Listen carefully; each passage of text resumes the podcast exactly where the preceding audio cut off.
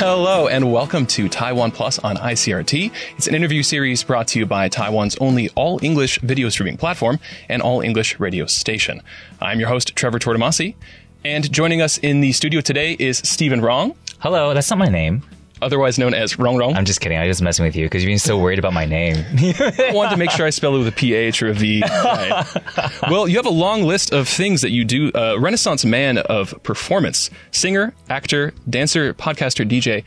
I guess I was going to start out by asking you about uh, your singing. Um, when did you when did you get started with that? um, so I was a biology major in, in college, and then I was at Virginia Tech. So we had the massacre of Virginia Tech. Right. Um, I hate calling it that, but that, that's what people, most people coin it as. But that was in 2006. Um, so that was a situation that really made me wake up and I, I, I realized that life is very short. So then I'm, I had always had the dream of singing, but since I lived in Virginia, I, I just didn't really have a platform or stage or even, it didn't really make sense to me that that would ever become a reality. So I, I was like, oh, I'll just become a dentist, like, you know, a good, a good old boy. And then, uh, after that um, shooting happened, I woke up and I was like, you know, like I'm still young and I really wanted to try to sing. And before that, my singing experience was really either in the shower or in the car. Okay, so yeah, I'm, about, I'm about that level too. Yeah, yeah, Okay. yeah. So Okay. you never know; the possibilities are Need to, endless. just need a wake up call right. sort. So then I um, traveled to Hong Kong for a year and I had, I have relatives there. So I, I was there and took lessons for singing. And um, then Xingguang Da Dao, like it was like a very popular singing competition. It was like the American Idol of Taiwan for a while.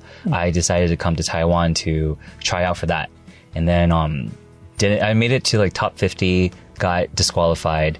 And then When another say- one. So when you say disqualified, that means you're just like you weren't voted to go forward, right, right? right, Okay. right, right, right. So It's then kind of an aggressive word it- for. Oh, well yeah well it's true though and to me i think that's like the thing for me is like i i thrive whenever people don't believe in me i don't know I'm, i've i've gotten to like a, a point in my life where i realized that i'm used to it like people not believing that i can do something and then like a little part of me is always like who the hell are you to tell me what to do? So then like i work even harder to to like do do what I want to do so mm-hmm. that I can prove to myself and also prove to people who don't believe that I could do it.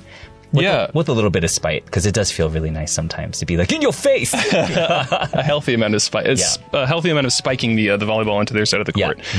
Um, okay, so I actually want to ask about this uh, this beautiful singing group. Um, there's got to be a better name for that. Cho- choir, it's an a cappella group. acapella group, Yeah. and it's called Awkwapella. Yeah. Aqua like awkward, like, Aquafina? awkward, mhm. Okay. Well, for reference, it's a singing group in which you are all uh, pretty pretty great at singing, and you make beautiful music together. So you can't really tell how awkward you are. Well, one would hope.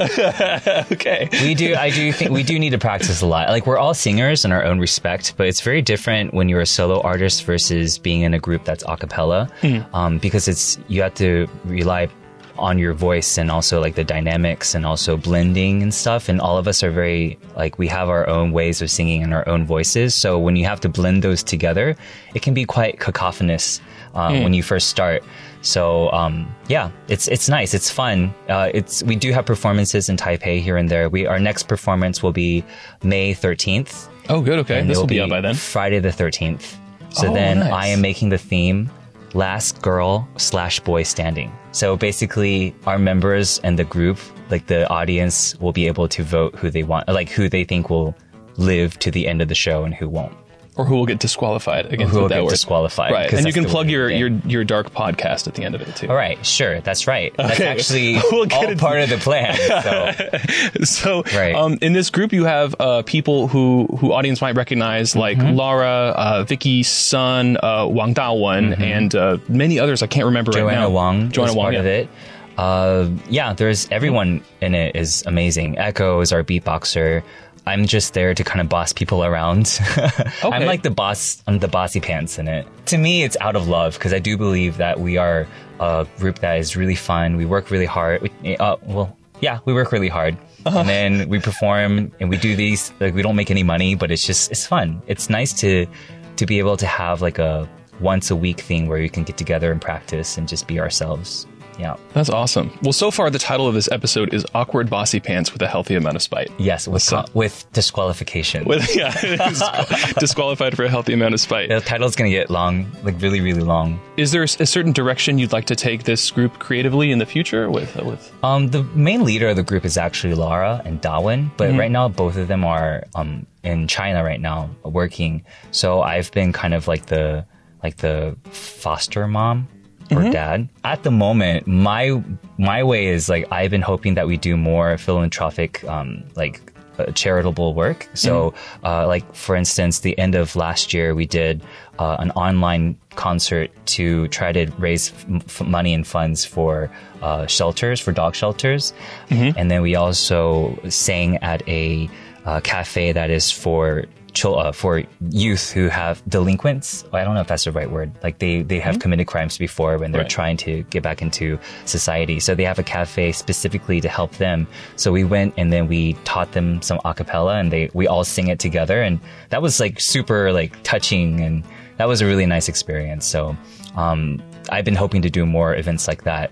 Well, speaking of making people happy, um, oh look, there's a dark path leading into a dark forest here. Oh, my goodness. Um, and um, it's you host a podcast. You co-host a podcast called uh, Anhei Senlin, Yes. and Yes. it's uh, the Dark Forest. Yes. And each episode seems to be a, a narrative, um, a story, uh, if you will, uh, about the darker side of humanity. Right. How do you balance this?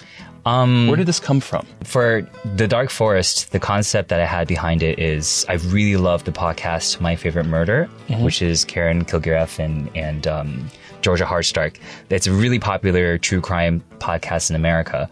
But um, I've always watched true crime documentaries since I was young. Like I am obsessed with it. I think the shooting at my school is a big part of that as well. Things like that have always been really interesting to me just because I do believe in the good of people, but I also am very intrigued by why certain people kind of veer off into a path where they either kill other people or they hurt other people. There has to be a reason why people are like that. For me, um, my, my father was an alcoholic. And so I grew up in a household where my mom was very, very strong and my brother as well. And because we had a very close uh, relationship, my mom, uh, my brother and I, I was very fortunate to have like a support system. But I know a lot of people are not that fortunate. And a lot of the people that do end up committing crimes did go through a childhood that was very like scary or they were traumatized or abused.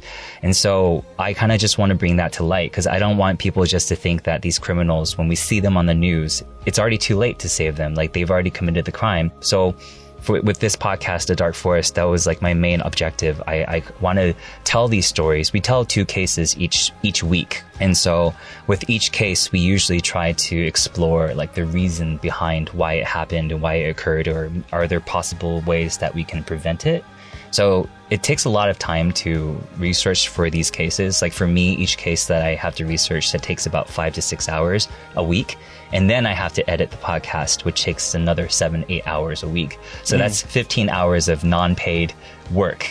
But for me, Yeah. like because of like the interactions with my listeners, like I, I think it's worth it. Like even though if it, I get two hours of sleep, like it's still okay. Like I love it. Yeah. The editing, the podcast editing business is Oh my god, real. I like want to kill myself like all the time, but I won't because I don't want to show up on my own podcast. I want to make sure that I stay alive. I shouldn't be laughing at that. All right, so um, what do you? Inappropriate laughing. I'm just kidding. That's one of the sound levels where we tested for laughing before we, did, we started. Um, so, uh, speaking on a few of your other sort of performance uh, aspects of your life, Mm-hmm. um, one of the first times I met you a few years ago, I think it was after like a Red Room or something, and uh, we were talking about your background. You said you could come to Taiwan to try out acting. You you said it casually, and now you're an actor. Hmm. So, how did that work out? Most of the stuff I've been doing so far is is commercials. Mm-hmm. So that was how did I get into that? Was my manager was like, okay, well the singing thing, like we don't really have the budget to release an album for you. So do you want to try acting? And I was like, yeah, I've always wanted to do that. Mm-hmm. So she just threw me into these auditions, and I remember the first one I went to was like for the MRT. It was like a mm-hmm. commercial, and at that time I wasn't very confident in my Chinese. Really? So yeah, because Okay. um. It- it's been an issue with me in acting even now. Like I do have an accent when I speak Chinese, and it's very difficult to get rid of accents. But um, they like a lot of directors or producers, they might see that as oh, like your Chinese is not good enough. So like being told that a lot, especially when I first got here, like it really got to my head, and I was like, oh, I guess my Chinese does suck. And then um, I would just double guess myself. But anyway, that audition was really a good way to kind of get into it because after that the auditions got a little bit easier like it wasn't like in a big room with a lot of people but for the first year of auditions i didn't get any jobs and then i would always go home and like think that i was like the worst actor in the world and just really like had a lot of self-doubt and my first commercial like the person that was casting me like uh, there was a little a little misunderstanding before I met her, but on the phone, like she like yelled at me. Anyway, when I did that audition, like my personality, like I said, where I'm like, I'll show you, right? So like after she yelled at me, I was like, just kind of like like kind of internalizing all that anger, and then just like did my performance, and then she was like, "Oh my god, that was really good." And then I was like, "Oh, really?" I was like, "No one's ever complimented me before," and I ended up getting the job. Okay, nice. So that was like my first one. Like I had to get yelled at to get the job. so after that, like now, like I get, I got more and more confident. Like for instance, I had like a commercial for a fast food chain, and then um, the the casting director was like, "You got to go home and practice eating. Like you have to like look like you really love it. Like when you eat, you have to smile at the same time. Your Like eyes picture- have to be big. Like The picture of everyone eating a salad ever, where they're like, like laughing at the salad. The salad tells the best joke, basically. So then I got a camera and, and then I just practiced like eating like hamburgers in front of the camera, and then I would just give myself notes like, oh, when you're eating this, like, what did you do this time and whatever, and like just made those little changes here and there, and I got that audition. So That's like, dedication to the craft, man. Well, I just really love hamburgers, so I think I was basically Doing lying. a like, self yeah. of self mukbang. I was like lying to myself. I was like, "This is for research," but I was just like, just like eating three hamburgers Uh-huh. and for research. Yeah. So slowly, just doing all those different kinds of commercials and stuff. Then now I'm getting. you have a punch card. You do ten commercials. You get an album. yeah, I hope so. Okay. I mean, like, I hope I don't lose that punch card. Okay, um, so you recently interviewed uh, the singer Michael Bubble, Michael Bublé. No one's ever made that joke before. Michael. I'm sorry about that. I, I, I liked it. No, Keep I- it in. If you, if you edit that out, I'm going to be so angry at you. if I edit that out, I'm going to be impressed at my editing skills. um, so, so you asked him about the kind of headspace um, he lives in when he's getting ready for uh, recording a song that sounds happy or warm or comforting. Um, has your acting experience helped you get into that headspace um, for performances in other aspects of your life, like your musical performance, or even uh, talking about the darker side of humanity in a podcast? Oh, that's a really good question. Um, for me, I think acting comes a little bit more naturally when I want to get into that headspace. I kind of listen to the words, like that scene last week. The other actress, when she was saying these words, um, before going in, I was like, you know, when I when I read a script, I don't really feel anything. I'm kind of stoic when it comes to that, and it's kind of something I'm working on. But when I hear it in real life, and when the camera is on me, I kind of those emotions come more naturally to me. I have to hear the audio. That helps me get into the headspace. But prior to, it's a little bit difficult for me to kind of get into the headspace because I feel like that's more artificial. And so when it comes to singing, it's the same thing for me. Like it's a little bit more difficult for me to get into the headspace until I'm in the studio and like really connecting with the song as I'm singing it. But before that, I don't feel anything. Hmm. It's kind of weird. Yeah. sometimes it's like you don't know what you're going to feel or what mistakes you're going to make until you try, and then Mm-hmm. your feed your feedback is just the the the stumbling blocks along the way that you won't encounter until you start. Right. Um, yeah, and then having someone to bounce off too uh, feels pretty good.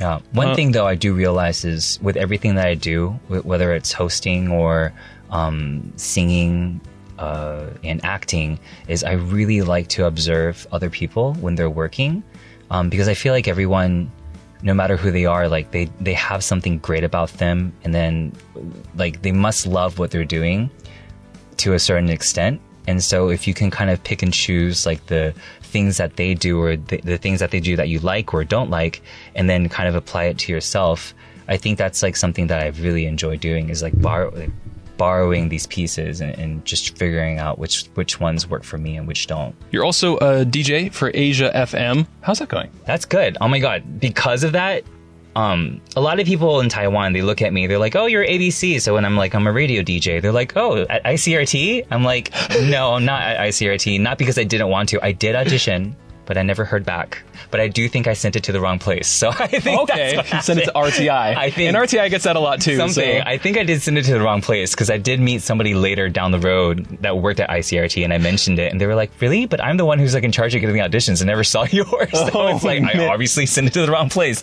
But what's meant to be is meant to be. For, for me, when I applied to this radio, other radio station, it's all in Chinese. Mm-hmm. So I really wanted to prove to myself that I can host something in Chinese. So I really wanted to improve on that. In this industry, I think the hardest thing is nobody ever compliments you. Like they just don't, most people don't. and you mean in like all performance industries, I guess? Pretty much. Like I think people are just comments and fans. You get compliments for sure, but like the people above you are like, "Dude, you did your job. Do No, the next like, one." Sometimes they don't even say that. They're just like, okay, on to the next thing. So then you're just stuck there like, Am, did I do okay? Like, I, you know, there's a lot of things for you to kind of like, there's a lot of room for you to have self doubt. And for me, as someone who wasn't born with a lot of self confidence, it doesn't come naturally for me to think that I did well on something. So I have to make myself feel like I'm doing like pushing myself because no one else is going to be there to push you. And I think that's something I, I, I try to tell people who want to do this industry is like, I, I want them to know, like, not, you're not going to get the kind of feedback that you want all the time. You're not going to get the compliments. You're not going to get the praise. So you just have to believe in your own performance. Or, or if you really don't know how to believe in your own performance, you can go back and listen to your own audio recordings. You can go back and watch your own work. You can, if you don't have work yet because you're starting anew, do stuff with friends. Like, you know, like set up your own like little recording studio or like shoot your own videos and then watch yourself and then kind of study what are the things I like about it, what are the things I don't like about it. And you have to be very honest with yourself because nobody's really going to be there to be honest with you. Your friends are going to just be like, "Oh yeah, it's great." You know, and then you're going to be like the American Idol contestants that go on and, and then they're like, who, like, who told them that they can sing? Yeah, yeah, exactly. or who never told them that they weren't good enough yet. You need, uh, you definitely need a certain healthy amount of pickiness of, of TLT against yourself that you can um, say it's not good enough yet. A little bit of perfectionism uh, goes a long way. Yeah. Um, so, I mean, that is good advice for young aspiring performers from the Renaissance Man of Performance here, Stephen Rong, Rong Rong. Um, you can find him. Where can people see uh, more of the stuff you make? they can go to well please check out my true crime podcast it's called anhei senlin and that is on uh, anywhere that you can listen to podcast and then if you want to just kind of follow me i guess you can go to facebook or instagram and you just look up Stephen Rong with a PH. Rong is R O N G. Or you can look up on IG the wrong one. Or if Trevor wants to put it, the wrong Gun. the wrong gun. yeah, so that's where you can find me. Okay. Oh, listen to Awkwapella. Yes. Is that mostly on Instagram, or do you guys have a YouTube channel? Or We don't. We need to be better at social media. We're really lazy about it. But if you guys want to come to our show, it's going to be at small Riverside in Gongguan um, on May 13th, on Friday the 13th. So all right, looking forward to it. I'll definitely be there. Thank you. And uh, once again, Stephen Rong. Thank you for listening to Taiwan Plus on ICRT. I'm Trevor Tortomasi on ICRT FM 100.